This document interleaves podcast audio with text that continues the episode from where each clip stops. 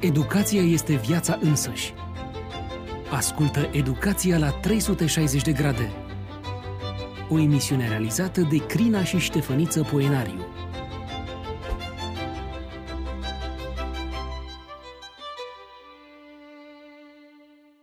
Înțeles ca un act de a conduce, ghida sau inspira, leadership-ul a permeat societatea noastră ca un concept de dezvoltare personală sau ca o abilitate de a conduce în mod vizionar în cadrul unei instituții sau organizații.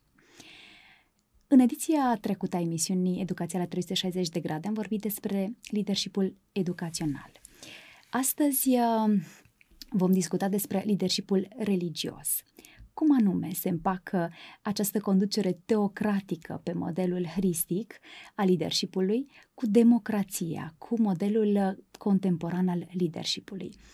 Care sunt obiectivele, care, care este cadrul de referință al leadershipului religios, ne va spune astăzi Ștefăniță Poenariu. Bine ai revenit!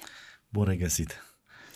Să ne, să ne aducem aminte pentru că în ediția trecută am vorbit despre leadershipul educațional, să ne aducem aminte în câteva cuvinte care ar fi um, o definiție generică în, în accepțiunea ta a leadershipului. Leadershipul este arta de a conduce, de a conduce pornind de la cadrele mari, pornind de la infrastructura uh, organizațională care să să deschidă căi spre o, o conducere, spre un leadership lin, curat, uh, uh, inspirațional.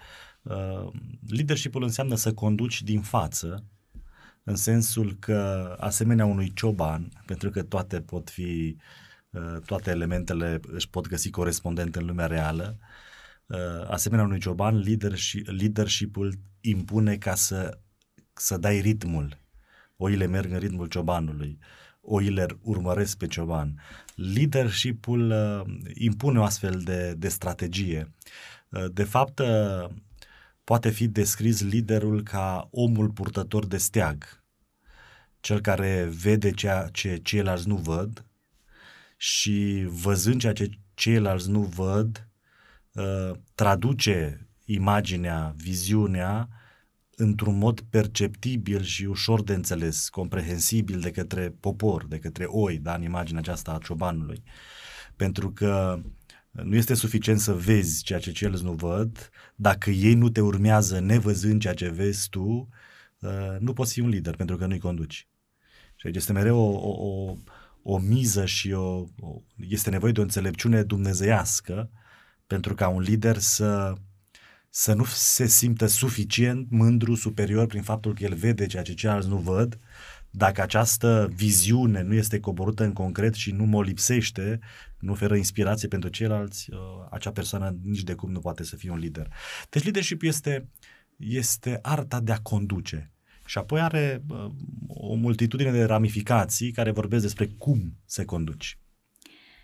Spuneam că ne-am propus astăzi să transferăm uh, conceptul acesta de leadership în sfera religiosului. Uh, de ce anume? Pentru că educația, așa cum uh, spuneam noi în emisiunile anterioare, educația spirituală, educația înspre religios și înspre o formă religioasă, este o dimensiune fundamentală a existenței umane. Ori uh, tocmai această dimensiune are și anumite cadre instituționale, organizaționale.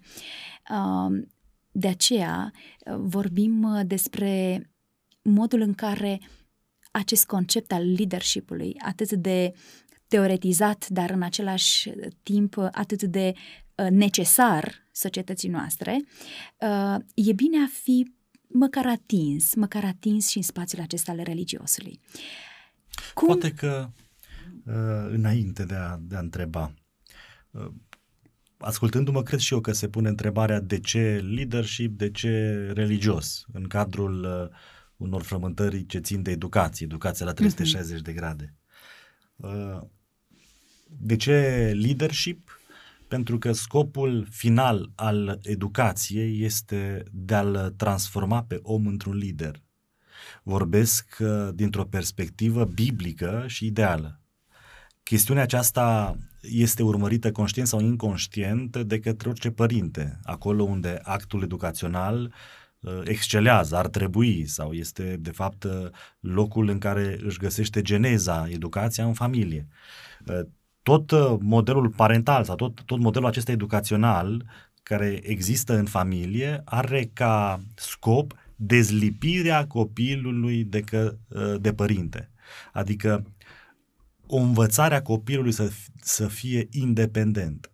Pentru că la un anumit moment, după cum spune și Biblia, uh, să se despartă de tată sau și de mamă sa și să se unească cu nevastă sa și cei doi să devină un singur trup. Această unitate, la maturitate, vorbim despre căsătorie, implică o despărțire. Adică vorbim despre independență. Uh, independența implică anumite aptitudini de conducere, pentru că dintr-o dată nu te mai conduce mama și tata, ci trebuie să te conduci tu, să decizi singur, să gândești singur, să planifici singur. Deci, la un nivel foarte general și simplu, nu simplist, educația este leadership sau leadershipul este educație. Acesta este scopul.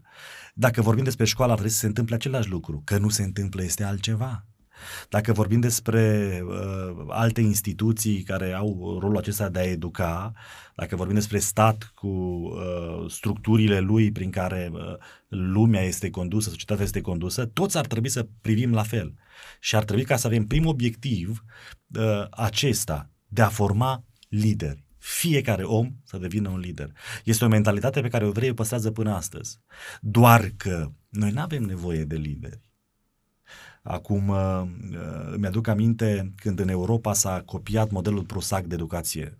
Uh, au, au fost plătiți de Rockefeller, unul dintre cei mai mari bogătani ai lumii în vremea aceea, investea în, în educație mai mult decât tot, toate statele americane și au fost plătiți niște specialiști, antropologi, psihologi, pedagogi ca să creeze o curiculă.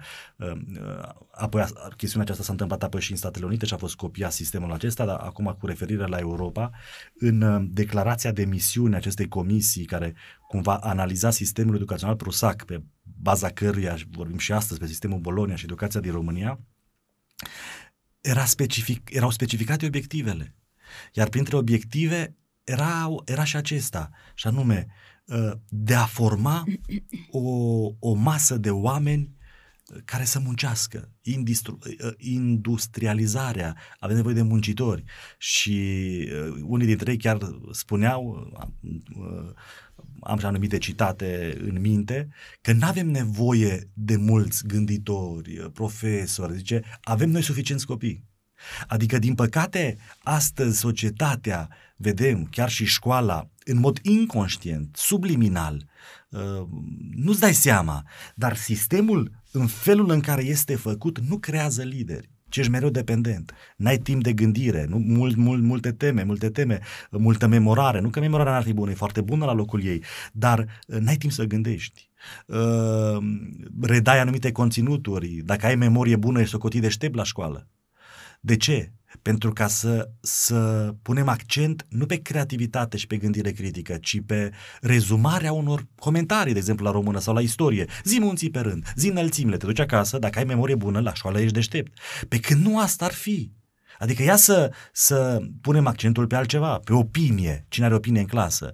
Adică uh, noi nu încurajăm, din păcate, conștient sau inconștient, poate unii sunt conștienți, dar cei mai mulți cred că nu sunt conștienți, nu încurajăm leadership-ul, dar acesta ar trebui să fie obiectivul prim. Educația înseamnă leadership. De ce vorbim despre leadership? Pentru că ar fi imposibil să vorbim despre un om educat dacă n-ar fi independent de tot ceea ce e în jurul lui.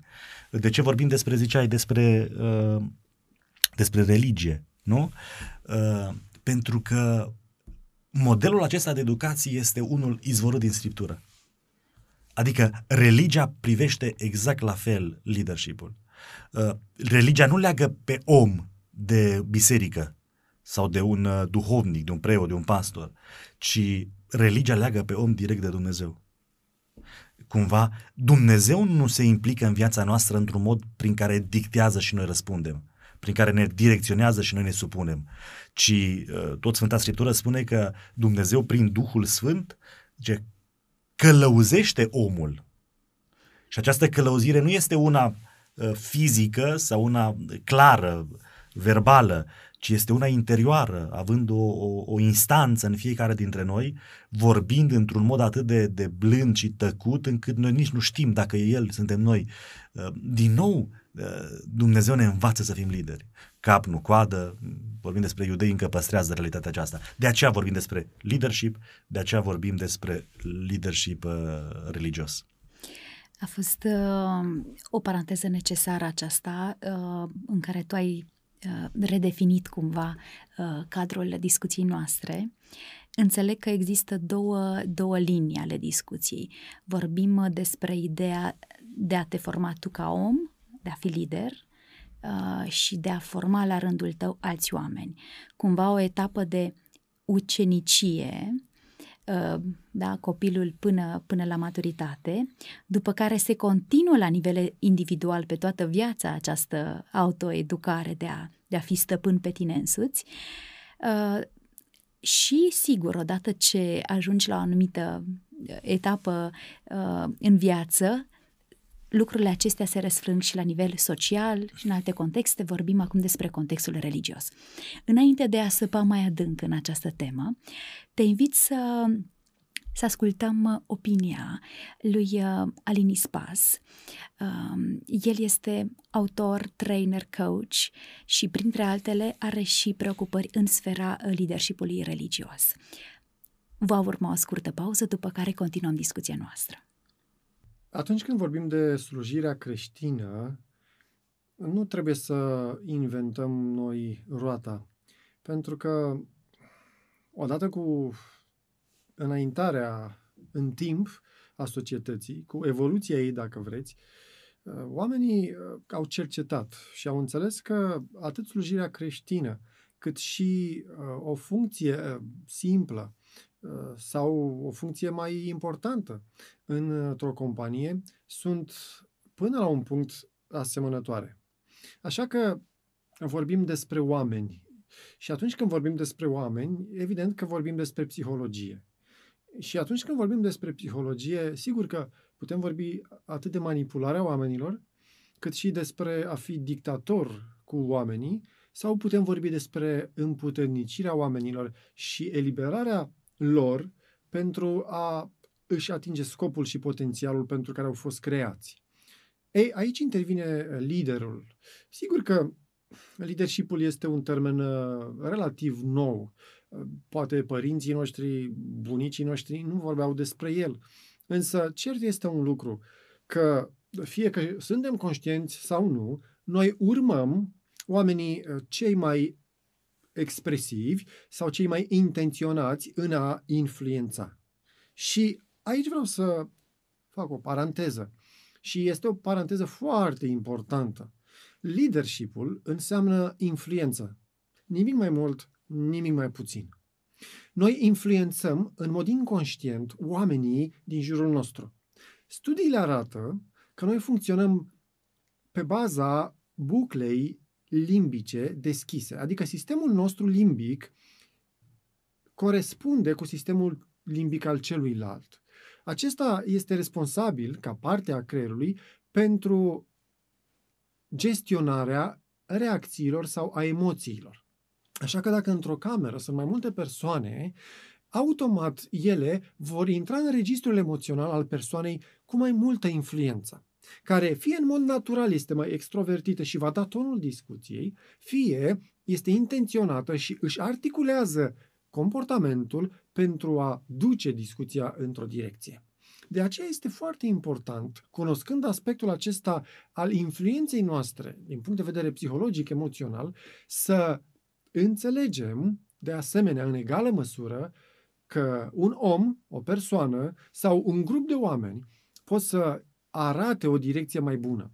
Așa că da, răspunsul este cu siguranță în slujirea creștină, este mare nevoie de a învăța leadership-ul, de a învăța conducerea oamenilor. Sigur că unii pot spune că Domnul Hristos nu a îmbrățișat teoria modernă a leadership-ului, uh, poate doar pentru fa- simplul fapt că el nu a articulat aceste cuvinte. Însă, dacă suntem atenți în viața Domnului Hristos, în învățătura Domnului Hristos, sunt principii fundamentale de conducere, de influențare a oamenilor.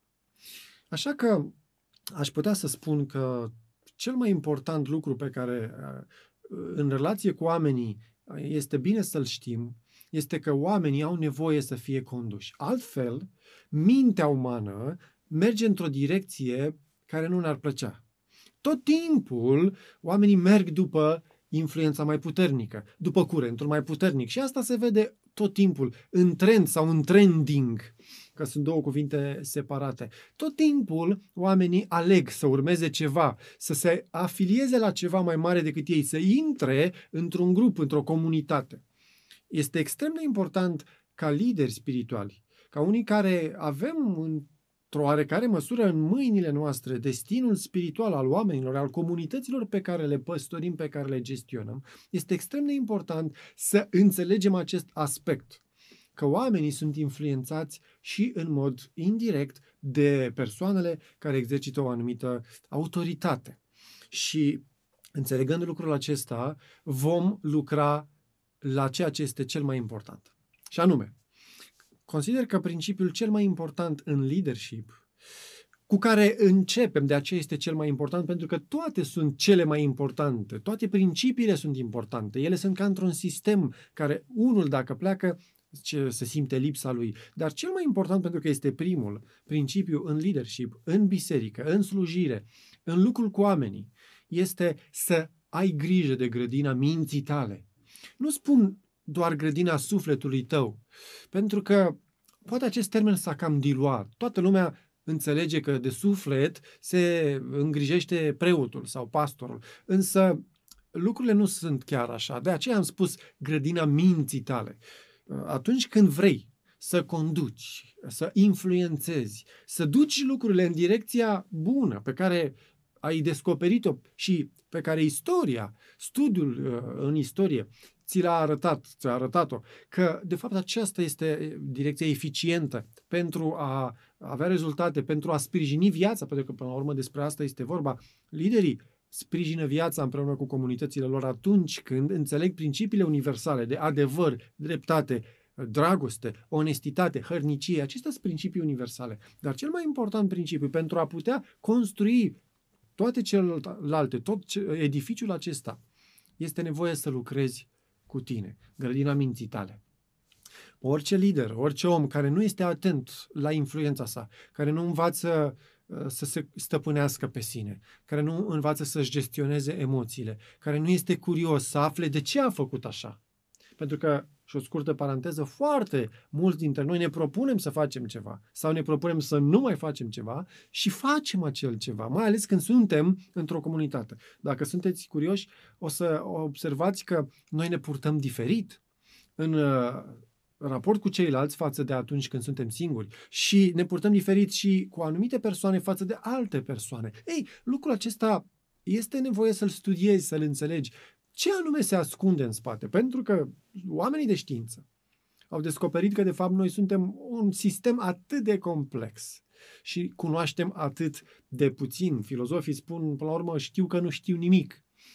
Curiozitatea, așadar, este primul element atunci când vorbim de a conduce pe ceilalți, de a influența pe ceilalți, de a gestiona echipe, să înțelegi cum funcționezi tu, să înțelegi de ce acționezi într-un fel și nu într-alt fel, să înțelegi ce te automotivează, pentru că asta este o, o altă idee extrem de importantă în conducerea oamenilor.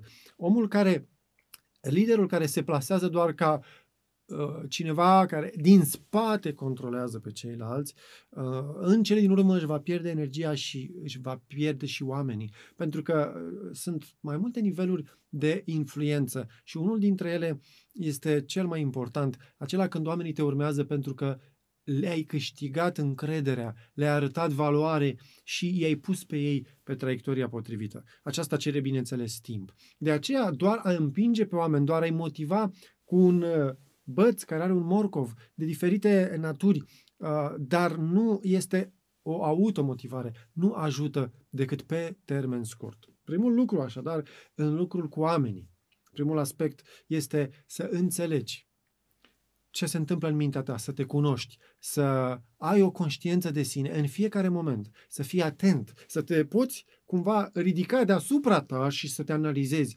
să privești viața ca un fin observator, așa cum spune un filozof indian, cea mai importantă și cel mai greu de găsit uh, între practici este practica observării, fără să intervii cu interpretările tale. Noi suntem niște adevărate mașinării de interpretat, spun uh, mari cercetători care au luat premiul Nobel, precum uh, Daniel uh, Kahneman și uh, Amos Tversky. Ei spun că, de fapt, noi tot timpul interpretăm și aceasta ne duce la euristici sau la greșeli mentale. mentale. Este important, așadar, să reușești să observi. Al doilea lucru, spuneam, este important să reușești să auto, să lași oamenii să se automotiveze. Sigur că putem continua pe linia aceasta a principiilor. Aș vrea să reținem că nu este un păcat să învățăm de la neuroștiințe atunci când conducem oameni în biserică, când conducem oameni în domenii spirituale, ci din contră este o dovadă de deschidere a minții și de zmerenie, când probăm tot timpul cu Scriptura ce învățăm. Și aș vrea să fim curioși cu privire la noi înșine și să lăsăm ca viața să ne spună ea ce are să ne spună și Dumnezeu, dacă credem în Dumnezeu, să ne transmită prin felul în care ne comportăm și prin această analiză și introspecție la care aș vrea să te încurajez să te supui cât mai des cu putință. Analiza și spiritul analitic face foarte casă, foarte, o casă foarte bună cu rezultatele bune. Rezultatele bune nu se realizează în, neapărat de către genii, ci de către oamenii care sunt dispuși să lucreze într-o comunitate, într-un peisaj social uh, și să lucreze în special cu punctele lor slabe și să îmbunătățească ceea ce mai poate fi îmbunătățit. Ștefaniță, trăim într-o societate democratică. Vorbim despre leadership la nivel uh, individual, la nivel organizațional, instituțional. Cum se împacă această idee a leadershipului, conceptul acesta al leadershipului, așa cum este înțeles astăzi, cu spațiul creștin, în care vorbim despre teocrație. Cum poate un om să conducă într-o biserică, având în vedere că există concepția conform căreia Dumnezeu este capul, Hristos este capul bisericii? Cum se împacă uh, cele două idei? Da, în primul rând, uh, prin leadership înțelegem o conducere în folosul tău, o conducere în folosul meu, o conducere în folosul uh, conducătorului. Atunci nu se împacă. Pentru că Hristos conduce nu în uh, folosul lui, ci în folosul celorlalți. Este imaginea aceea în care se compară Hristos cu un bărbat care este chemat bărbat, care este chemat să moară pentru nevasta uh, lui. Pentru Zice, biserică, da? Iisus Femeia pentru biserică, bărbatul pentru, pentru femeie. Uh-huh. Adică uh, să o mântuie dacă se poate, la fel cum Hristos a mântuit biserica, el fiind, uh, el fiind bărbatul. Este un tip de leadership care, despre care Dumnezeu spune că uh, în iubire ești chemat să mergi până la capăt, chiar să-ți dai și viața și El și-a dat-o. Adică este un stil de leadership cumva de jos în sus, deși ești mai înalt. Hristos este înalt spre infinit. Cel mare slujește celui cel mic. Cel mare slujește pe cel mic și de aceea ești mare ca să slujești pe cel mic. Și Hristos atât de înalt ă, totuși ne slujește din genunchi, dar nu din genunchi, adică de jos în sus. Este greu să fie acceptat leadership-ul de sus în jos, pentru că prin leadership ă, există pericolul să, să-ți hrănești eul și să umilești pe cel de lângă tine. Toți vrem să ajutăm, pentru că a ajuta implică că ești mai bun. Dar la Dumnezeu nu există asta. La Dumnezeu nu există asta. Deci, din perspectiva înțelegerilor greșite cu privire la leadership, nu prea se potrivește leadership-ul în, uh, uh, în mediul religios. Dar leadership-ul nu înseamnă asta. Nu înseamnă asta în termeni laici vorbim astăzi și sunt foarte multe tratate și cărți despre leadership-ul hristic chiar și în domeniul laic. Sau, uh, dacă nu este numit așa în, în mediul laic, este numit leadership-ul care se slujește, liderul care se slujește. Uh, te referi la modelul uceniciei implementat vorbim, de Hristos? Vorbim despre... Și de... Uh... Pe partea religioasă, dar vorbim acum uh-huh. despre partea laică. Că uh, oamenii au descoperit că un lider doar pe baza unor rațiuni ce țin de pragmatism și de, uh, țin de rezultate, de eficiență. Leadership-ul are nevoie de multă uh, inteligență emoțională mai mult decât de, decât de orice altă inteligență, tip de inteligență. Și în contextul acesta, leadership-ul trebuie să-i facă pe oameni să-l urmeze. Liderul trebuie să-i facă pe oameni să-l urmeze. Iar cel mai bine reușești să te faci uh, uh, cel mai bine reușești să-i conduci pe oameni dacă aplici niște principii. Iar identifici astăzi în uh, tratatele științifice, în domeniul leader- leadership-ului, că acele principii aplicate ca oamenii să te urmeze sunt, de fapt, principiile lui Hristos. Chiar dacă nu vorbim despre Hristos, de jos în sus, uh, să fii plăcut, să-i ascult, să le arăți cum, să îi apreciezi, să fii tu primul, să fii tu acela care muncește mai mult decât ceilalți, uh, să Uh, nu doar să responsabilizezi pe cel de lângă tine, ci să-i dai și autoritate. Uh, da.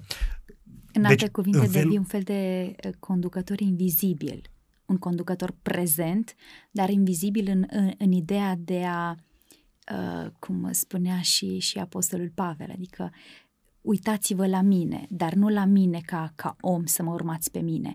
Uitați-vă la mine pentru că și eu la rândul îmi calc pe urmele cuiva, calc pe urmele lui Hristos. Călcați pe urmele mele pentru că și eu calc pe urmele lui Hristos. Da, sigur. Ucenicia, ucenicii nu făceau ucenici de-ai lor, ci rolul ucenicilor era să facă ei. ucenici de-a lui Hristos.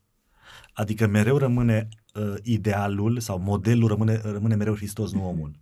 Cumva, uh, în acest fel, ei sunt doar niște intermediari, niște lideri mai, mai mici da, care îndrumă spre sunt, uh, niște cel mare. indicatoare către Hristos, pentru că un cizmar face un cizmar, un ucenic nu, nu face un ucenic, ci un ucenic face un model al lui Hristos.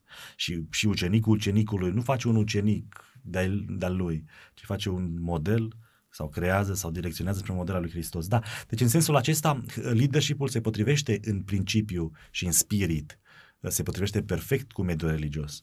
Problema se pune cine ar conduce, conduce biserica, o conduce Dumnezeu sau omul? Și aici poate apărea o tensiune. Pentru că dacă o conduce Dumnezeu, ce treabă are omul? Adică este corect să aplicăm anumite principii de conducere? Da, este corect să le aplicăm. Sunt bune, sunt biblice.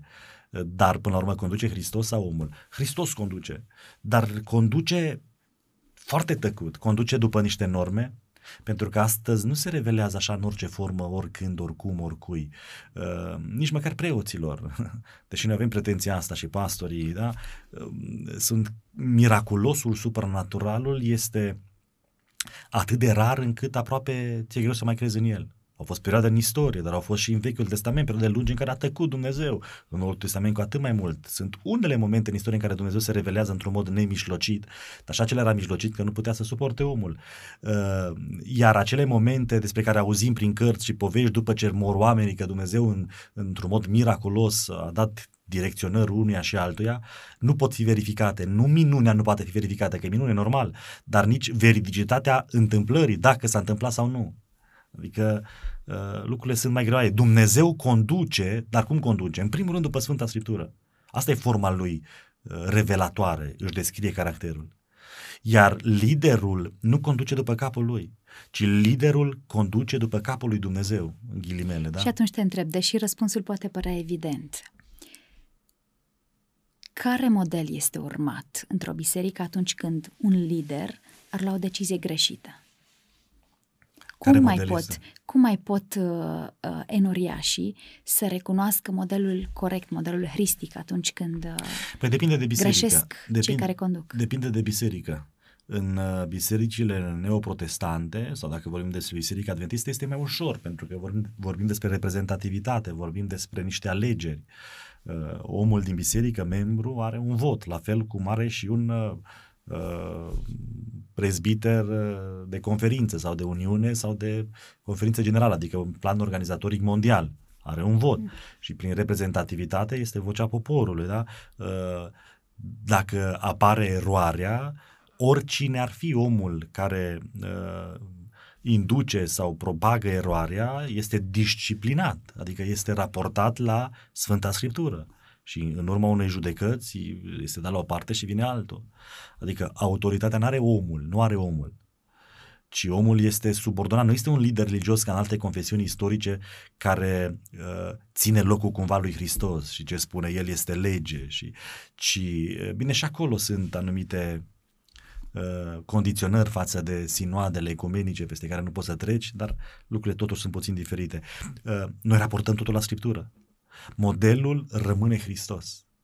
Uh, liderul religios este un administrator al uh, binecuvântărilor, un administrator, dar mai mult decât un administrator, vezi, pentru că administratorul nu este lider, liderul nu este administrator.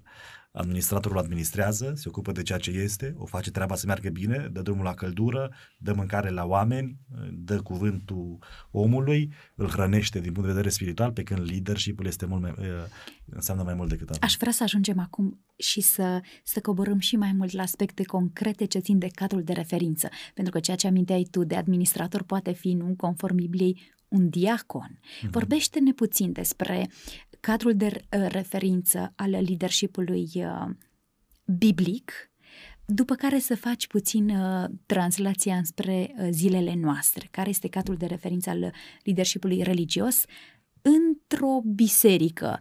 Uh, sigur, uh, luând așa, biserică ca și termen generic.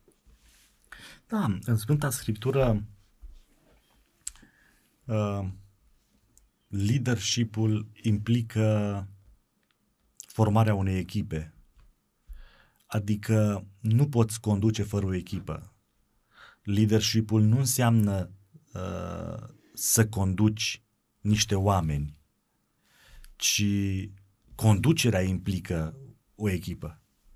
În alte cuvinte, liderul lucrează mai mult cu liderii pe care are lângă decât, uh, decât să lucreze cu mulțimea. Îl găsim pe Moise, nu? Și vine socrul și îi spune, nu numai că ești obosit și poate vei fi epuizat până la moarte, ci nici nu mai judești bine. Adică nu poți face față, ai nevoie de niște oameni. Ia alege pe cei mai înțelepți și pune peste 1000, peste 100, peste 10, puneți și făți așa, grupe mici. Unde, iar rolul liderului este în primul rând să lucreze cu acești lideri mai mici, în ghilimele, uh, pentru ca ei la rândul lor să lucreze cu ceilalți. Da, uh, cam asta este cadrul. Această realitate o găsim și în dreptul lui Isus. Isus uh, avea 70 de ucenici, dintre ei și-a ales 12 care să-i țină, să-i țină la sân, aproape. Iar uh, în jur de 3 ani i-a învățat, i-a învățat, i-a învățat. I-a învățat arătându-le, adică nu vorbindu-le, arătându-le, după care explicându-le. Dar uh, leadership fără ucenicie nu prea există. Ne avem nevoie de ucenicie. Dacă intrăm în uh, partea pra- foarte practică și am vorbit despre biserici, un preot sau un pastor n-ar trebui să fie preot și pastor fără ucenicie. Să aibă câțiva ani în care să stea lângă cineva și el doar să fie observator. În unele biserici există principiul acesta care este excepțional. Dar ucenicia te transformă uh, și, și te învață. Da, în același timp există un alt pericol organizându-te, da? Există un pericol ca uh, structura ierarhică, organigrama unei instituții, a unei biserici să fie foarte adâncă ceea ce este greșit. Adică ai uh, patriar sau intrăm în alți termeni mai de înțeles, da? președinte, uh, uh, după care manager pe nu știu ce, director nu știu de care, departamente bisericești. Da, departamente bisericești și oameni cu autoritate, da?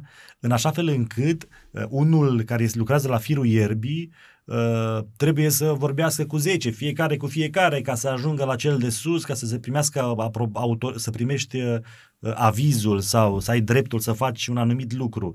Cu cât este mai adâncă organigrama, cu atât este mai disfuncțională organizația.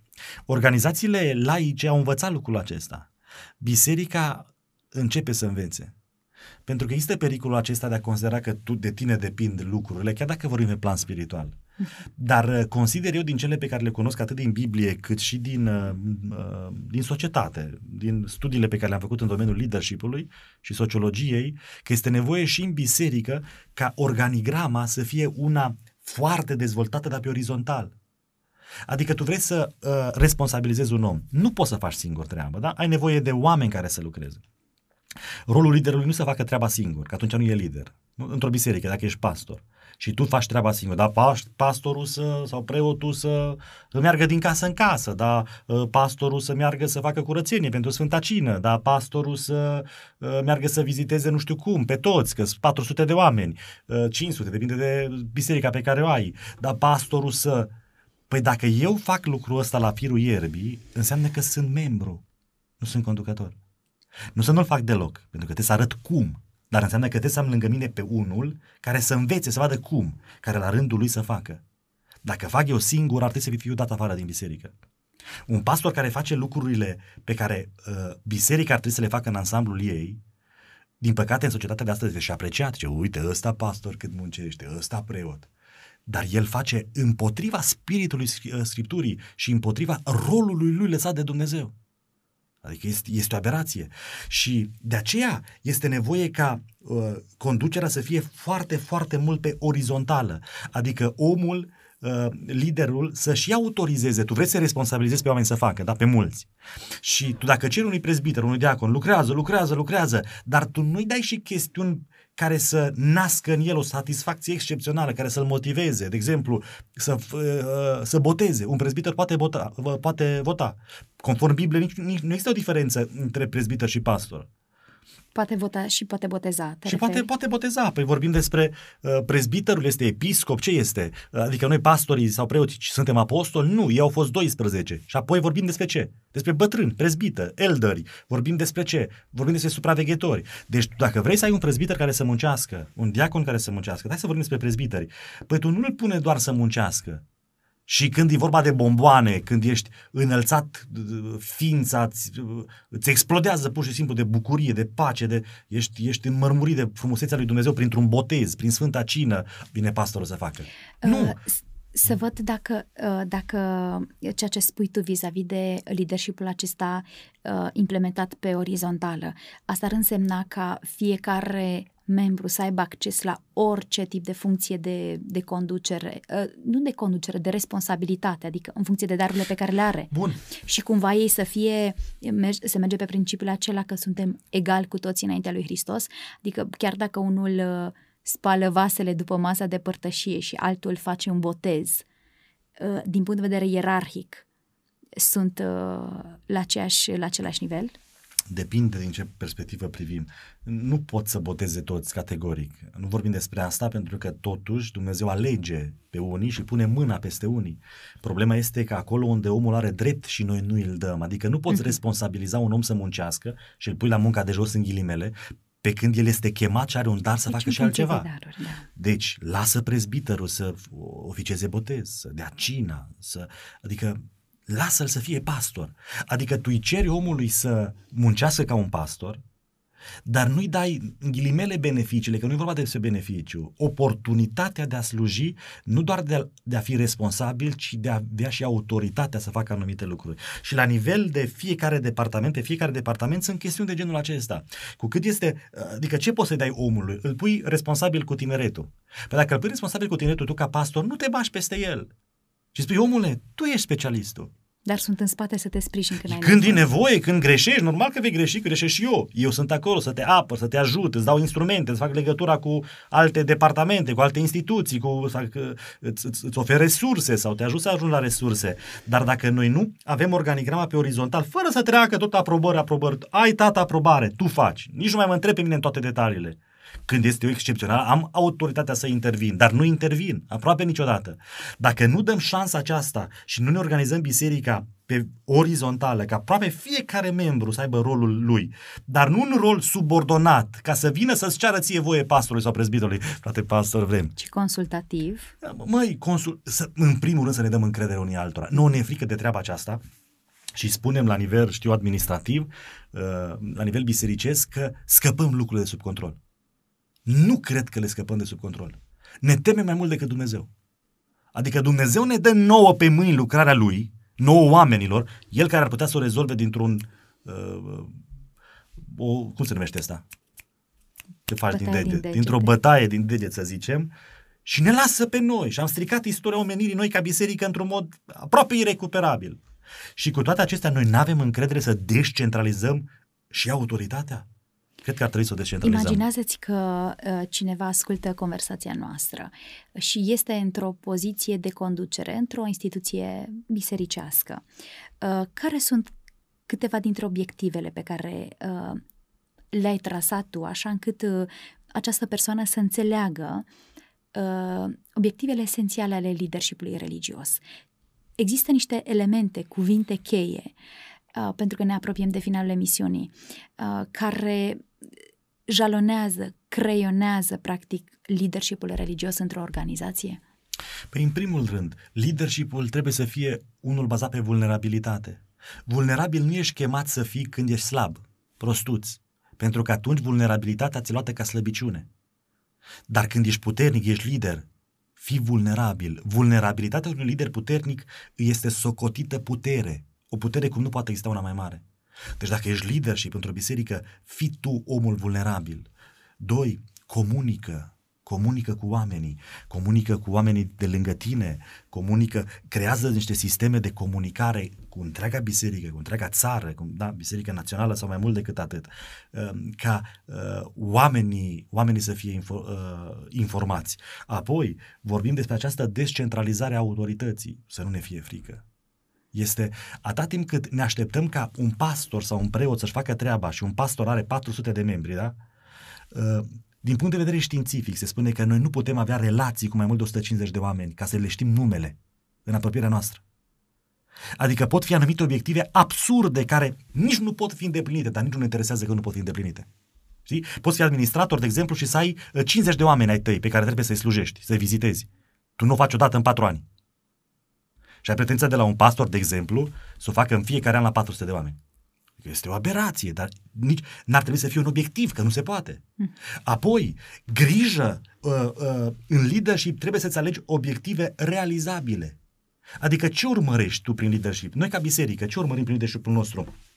Fie că vorbim despre preoți, pastor, prezbiter, diacon, așa mai departe, să botezăm, adică în misiunea aceasta bisericii de a, de a câștiga pe oameni pentru Hristos.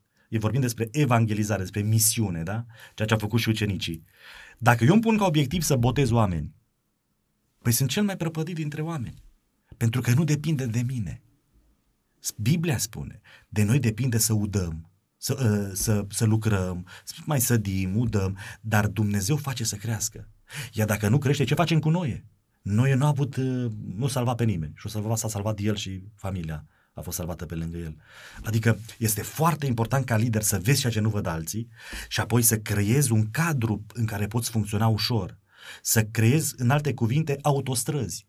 Ca orice țară. Dacă tu nu crezi autostrăzile, tu nu poți să funcționezi bine. Pe nu atragi, nu vin turiști, mergi, strici mașinile. În loc de 5 minute pe drum, că tu n-ai avion, nu? Și tu ai căruță, Păi tu mori, mori încet. Deci leadership-ul ar trebui să se ocupe de infrastructură, de proceduri, de regulamente, toate în folosul oamenilor, prin care noi să putem uh, trăi, funcționa uh, uh, foarte, foarte bine. Dă-mi câteva exemple din Sfânta Scriptură, foarte pe scurt, uh, personaje biblice care au pus în aplicare aceste principii despre care tu vorbești. Moise, Uh, sistemul preoțesc, foarte mulți preoți, uh, Iisus Hristos, care este primul, nu? Îi găsim pe apostole apoi, mergeau într-o zonă în alta și îi binecuvânta. Uh, încă și zice, alegeți dintre voi, Păi când alegi, îți niște criterii în Biblie, dar când te uiți la criteriile acelea, îți vine să-ți dai peste gură și ție, cel care le rostești. Uh, alegeți dintre voi, din ceea ce aveți. Și după ce alege, le dă câte o scrisoare în care îi mustră, de exemplu, Pavel pe Corinteni, te bagi în pământ. Ți-e rușine, mai rău ca la... Dar Dumnezeu coboară, adică merge, merge pe ideea încrederii responsabilizează autorizând, dând autoritate omul se responsabil. Noi niciodată nu putem responsabiliza pe oameni să devină lider, adică să facă, dacă nu le dăm, dacă nu se autoresponsabilizează.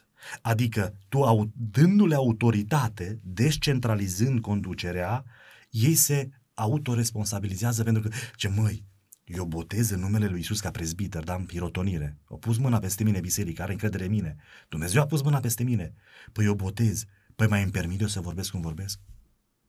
Și dintr-o dată la evenimentul la botezului, când prezbiterul botează pe unul, se botează pe el mai degrabă decât pe cel care îl botează. Ce, Doamne, schimbă-mă, nu? În momentul slujirii, când să predice numai vedetele, în ghilimele, profesioniștii, pune pe oameni să predice. Păi când primul hrănit în momentul predicării este cel care vorbește. Asta este și în uh, pedagogie. Cea mai bună metodă de a învăța este să înveți pe altul. Explic o lecție cuiva, explică eu, și tu știi mult mai bine.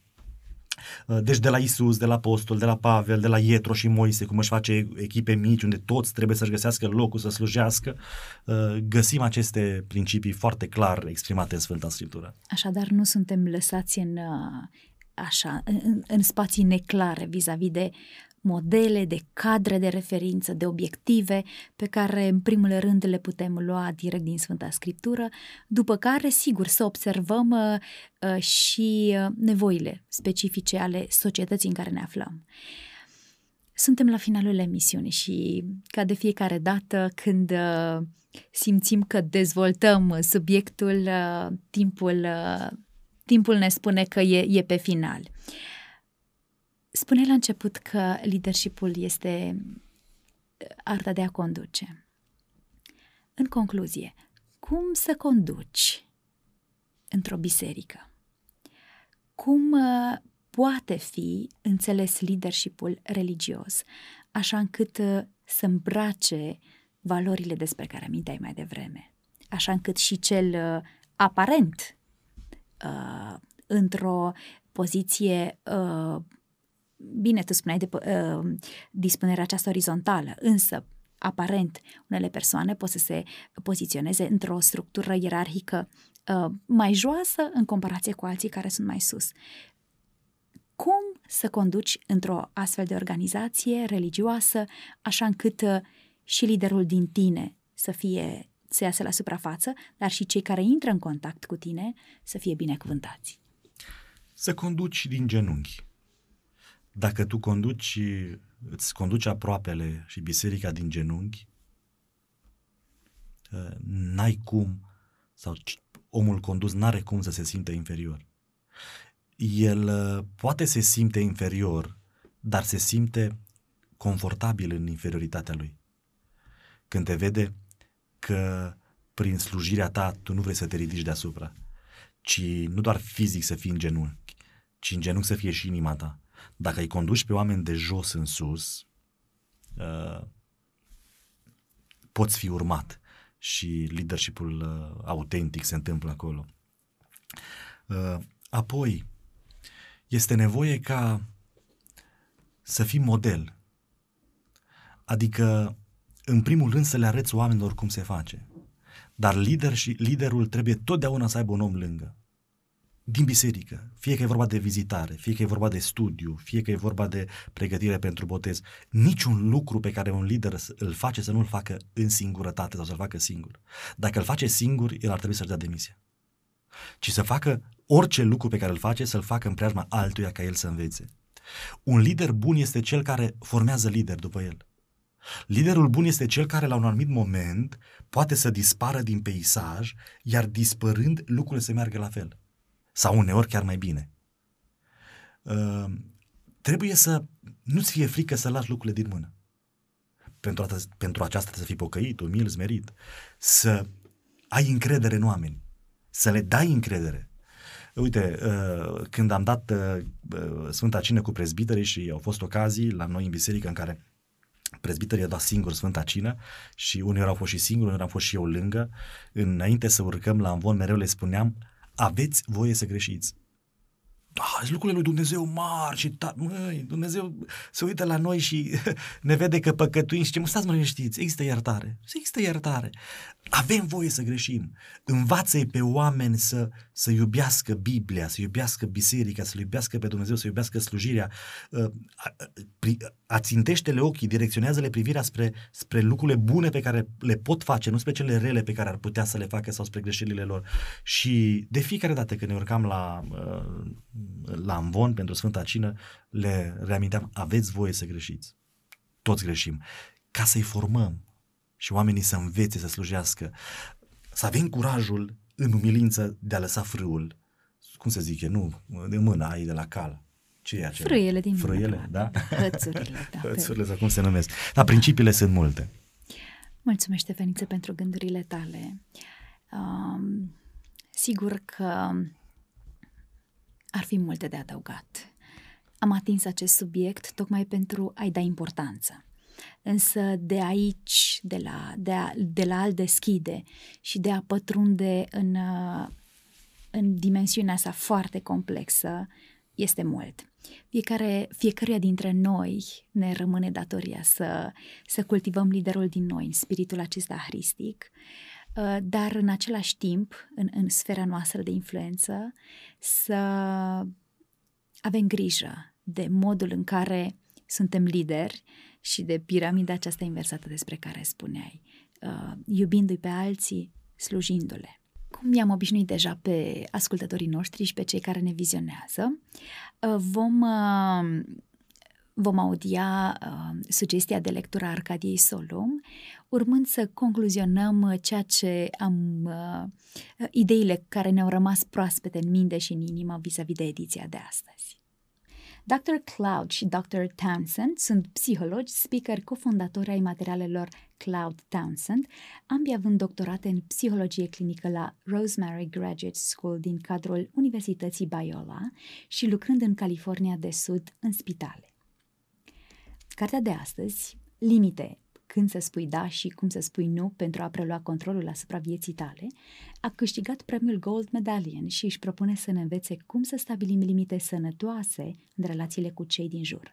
Părinți, parteneri de viață, copii, prieteni, colegi de muncă și chiar cu noi înșine și răspunde la cele mai frecvente întrebări legate de limite. Pot stabili limite fără a înceta să fii o persoană iubitoare? Care sunt limitele legitime? Ce este de făcut atunci când cineva se tulbură sau este rănit din cauza limitelor mele? Ce să răspund unuia care își dorește timpul, dragostea, energia sau banii mei? De ce mă simt vinovat sau de ce mi-e teamă când mă gândesc că ar trebui să stabilesc anumite limite? Care este relația dintre limite și supunere? Nu sunt oare limitele o formă de egoism? Orice confuzie legată de responsabilitate și de asumarea acesteia în viața noastră este o problemă de limite. Limitele sunt cele care ne definesc. Ele stabilesc uh, ce sunt eu și ce nu sunt eu. O astfel de limită arată până unde sunt eu și de unde începe un altul, creându-mi în felul acesta un sentiment al proprietății. A ști ce este al meu și care sunt lucrurile de care răspund mă eliberează.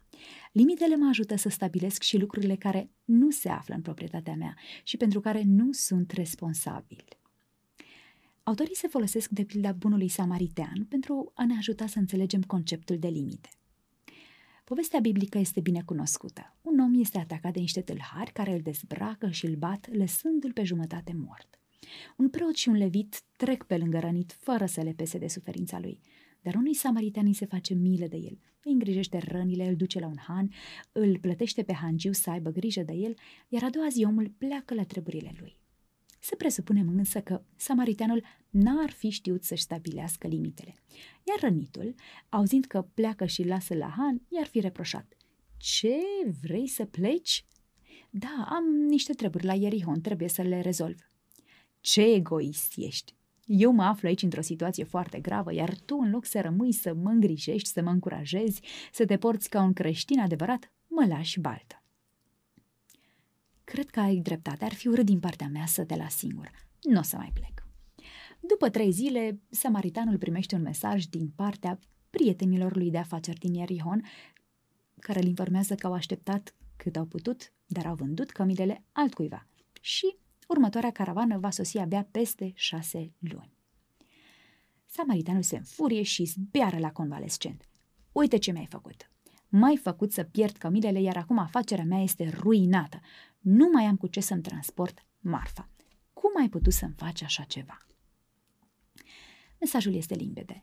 Pentru a evita scenarii de genul acesta, trebuie să fim atenți la lucrurile care se află în interiorul limitelor noastre, adică la lucrurile pentru care suntem noi responsabili. Noi nu-i putem limita pe alții, nu-i putem schimba și nu putem schimba comportamentul lor. Ceea ce putem face este să punem limite proprii noastre expuneri față de oamenii abuzivi. Cele 10 legi ale limitelor, în opinia autorilor, sunt 1. Legea cauzei și a efectului. Nu este rolul nostru să-i salvăm pe irresponsabili. A apăra pe cineva de consecințele naturale ale comportamentului său înseamnă a-l încuraja să continue să se poarte la fel de irresponsabil. Ai atrage atenția unui om irresponsabil nu îi provoacă niciun fel de inconvenient, doar consecințele dor. 2. Legea responsabilității. Trebuie să ne iubim unii pe alții, dar nu trebuie să îi înlocuim pe ceilalți. Eu nu pot să simt ceea ce simți tu, nu pot gândi în locul tău, nu mă pot comporta în locul tău, nu pot trece prin dezamăgirea pe care ți-o provoacă limitele. Pe scurt, nu pot crește în locul tău, numai tu poți face asta. 3. Legea puterii. Ai puterea de a accepta adevărul că ai probleme, ai puterea de a cere ajutor oamenilor sau lui Dumnezeu ai puterea de a nu continua să te comporți la fel așteptând rezultate diferite sau mai bune. Ai puterea de a-i căuta pe cei cărora le-ai greșit și să-ți ceri iertare. Pentru că nu-i poți schimba pe ceilalți, ai puterea de a te schimba tu, pentru ca purtarea lor destructivă să nu te mai atingă. S-ar putea ca ei să fie motivați să se schimbe tocmai pentru că vechile lor proceduri nu mai dau rezultate. 4. Legea respectului. Trebuie să respectăm limitele puse de alții. Dacă iubim și respectăm pe cei care ne spun nu și ei vor aprecia și vor respecta nuul nostru. Libertatea naște libertate. Când acceptăm libertatea celorlalți, avem simțămintele mai bune și față de propria noastră libertate. 5. Legea motivației. De ce nu putem spune nu? Ce ne împiedică să stabilim limite? Teama de a nu pierde iubirea sau frica de abandon, teama de mânia altora, teama de a nu pierde simțământul lăuntric al propriei bunătăți, vinovăția, datoria, aprobarea. Avem nevoie de aprobare ca să ne validăm pe noi înșine. Identificarea excesivă cu pierderile altora. Nu reușim să trecem peste propriile pierderi și le retrăim cu fiecare pierdere suferită de ceilalți. 6. Legea evaluării. E nevoie să evaluăm efectele stabilirii limitelor și trebuie să fim responsabili față de celălalt. E nevoie să evaluăm durerea pe care poziția noastră o provoacă celorlalți, dar trebuie să înțelegem și modul în care durerea respectivă îi poate ajuta, lucrul acesta fiind uneori cel mai bun lucru pe care îl putem face pentru ei și pentru relația noastră cu ei. Să evaluăm durerea într-o lumină pozitivă. 7. Legea proactivității. Pentru fiecare acțiune există o reacție egală și opusă. După ani de pasivitate și supunere, unii explodează dintr-o dată. Mânia lor reprimată erupe. Din perspectiva creării limitelor, faza reactivă este de mare ajutor, dar nu este suficientă. Este doar începutul pentru limite proactive. În timp ce victimele sunt reactive, cu, sunt cunoscute prin atitudinea lor de împotrivire, persoanele proactive nu revendică drepturi, ci le trăiesc. Puterea nu este ceva ce merit sau pretinzi, e ceva ce exprim. Expresia supremă a puterii este iubirea. Oamenii proactivi și-au depășit reactivitatea și sunt capabili să iubească în loc să reacționeze. 8. Legea invidiei. Invidia este probabil cea mai josnică emoție pe care o avem. Oamenii lipsiți de limite se simt goi și neîmpliniți, se uită la sentimentul de împlinire al celorlalți și invidiază. În schimb, ar trebui să-și consume timpul și energia ca să-și asume responsabilitatea pentru lipsa lor și pentru a face ceva în direcția acoperirii ei. Acțiunea este singura lor cale de a ieși din impas. 9. Legea activității. De multe ori avem probleme cu limitele pentru că ne lipsește inițiativa. Mulți dintre cei pasivi nu sunt oameni răi sau de proastă calitate. Pasivitatea nu duce însă niciodată la succes. Încercare, faliment și iarăși încercare se numește învățare. Limitele noastre nu pot fi create decât prin activitate, căutare, prin batere la uși și cereri. 10. Legea expunerii. Conceptul de limite în ansamblul său are de-a face cu faptul că existăm relațional. Prin urmare, limitele au de-a face, de fapt, cu relațiile, iar în cele din urmă cu dragostea.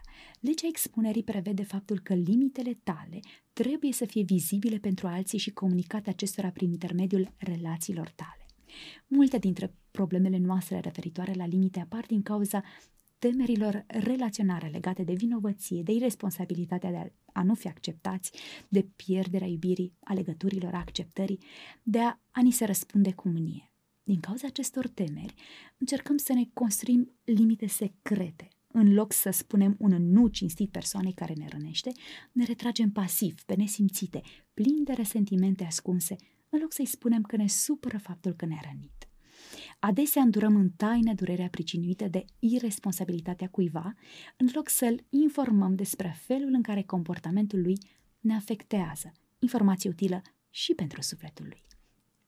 Din pricina, din pricina limitelor neexprimate, relațiile suferă.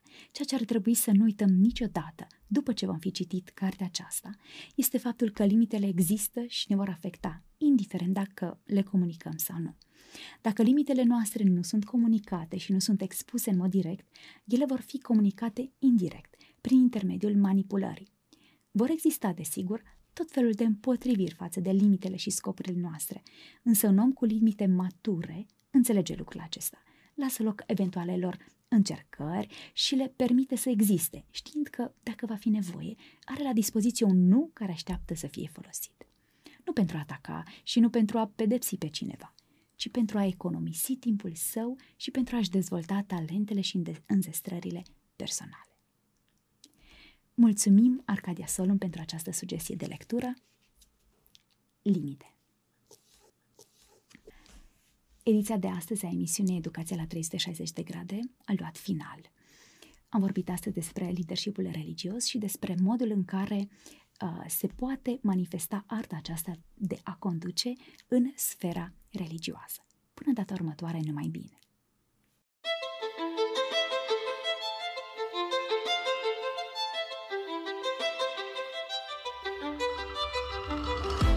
Educația este viața însăși. Ascultă Educația la 360 de grade. O emisiune realizată de Crina și Ștefăniță Poenariu.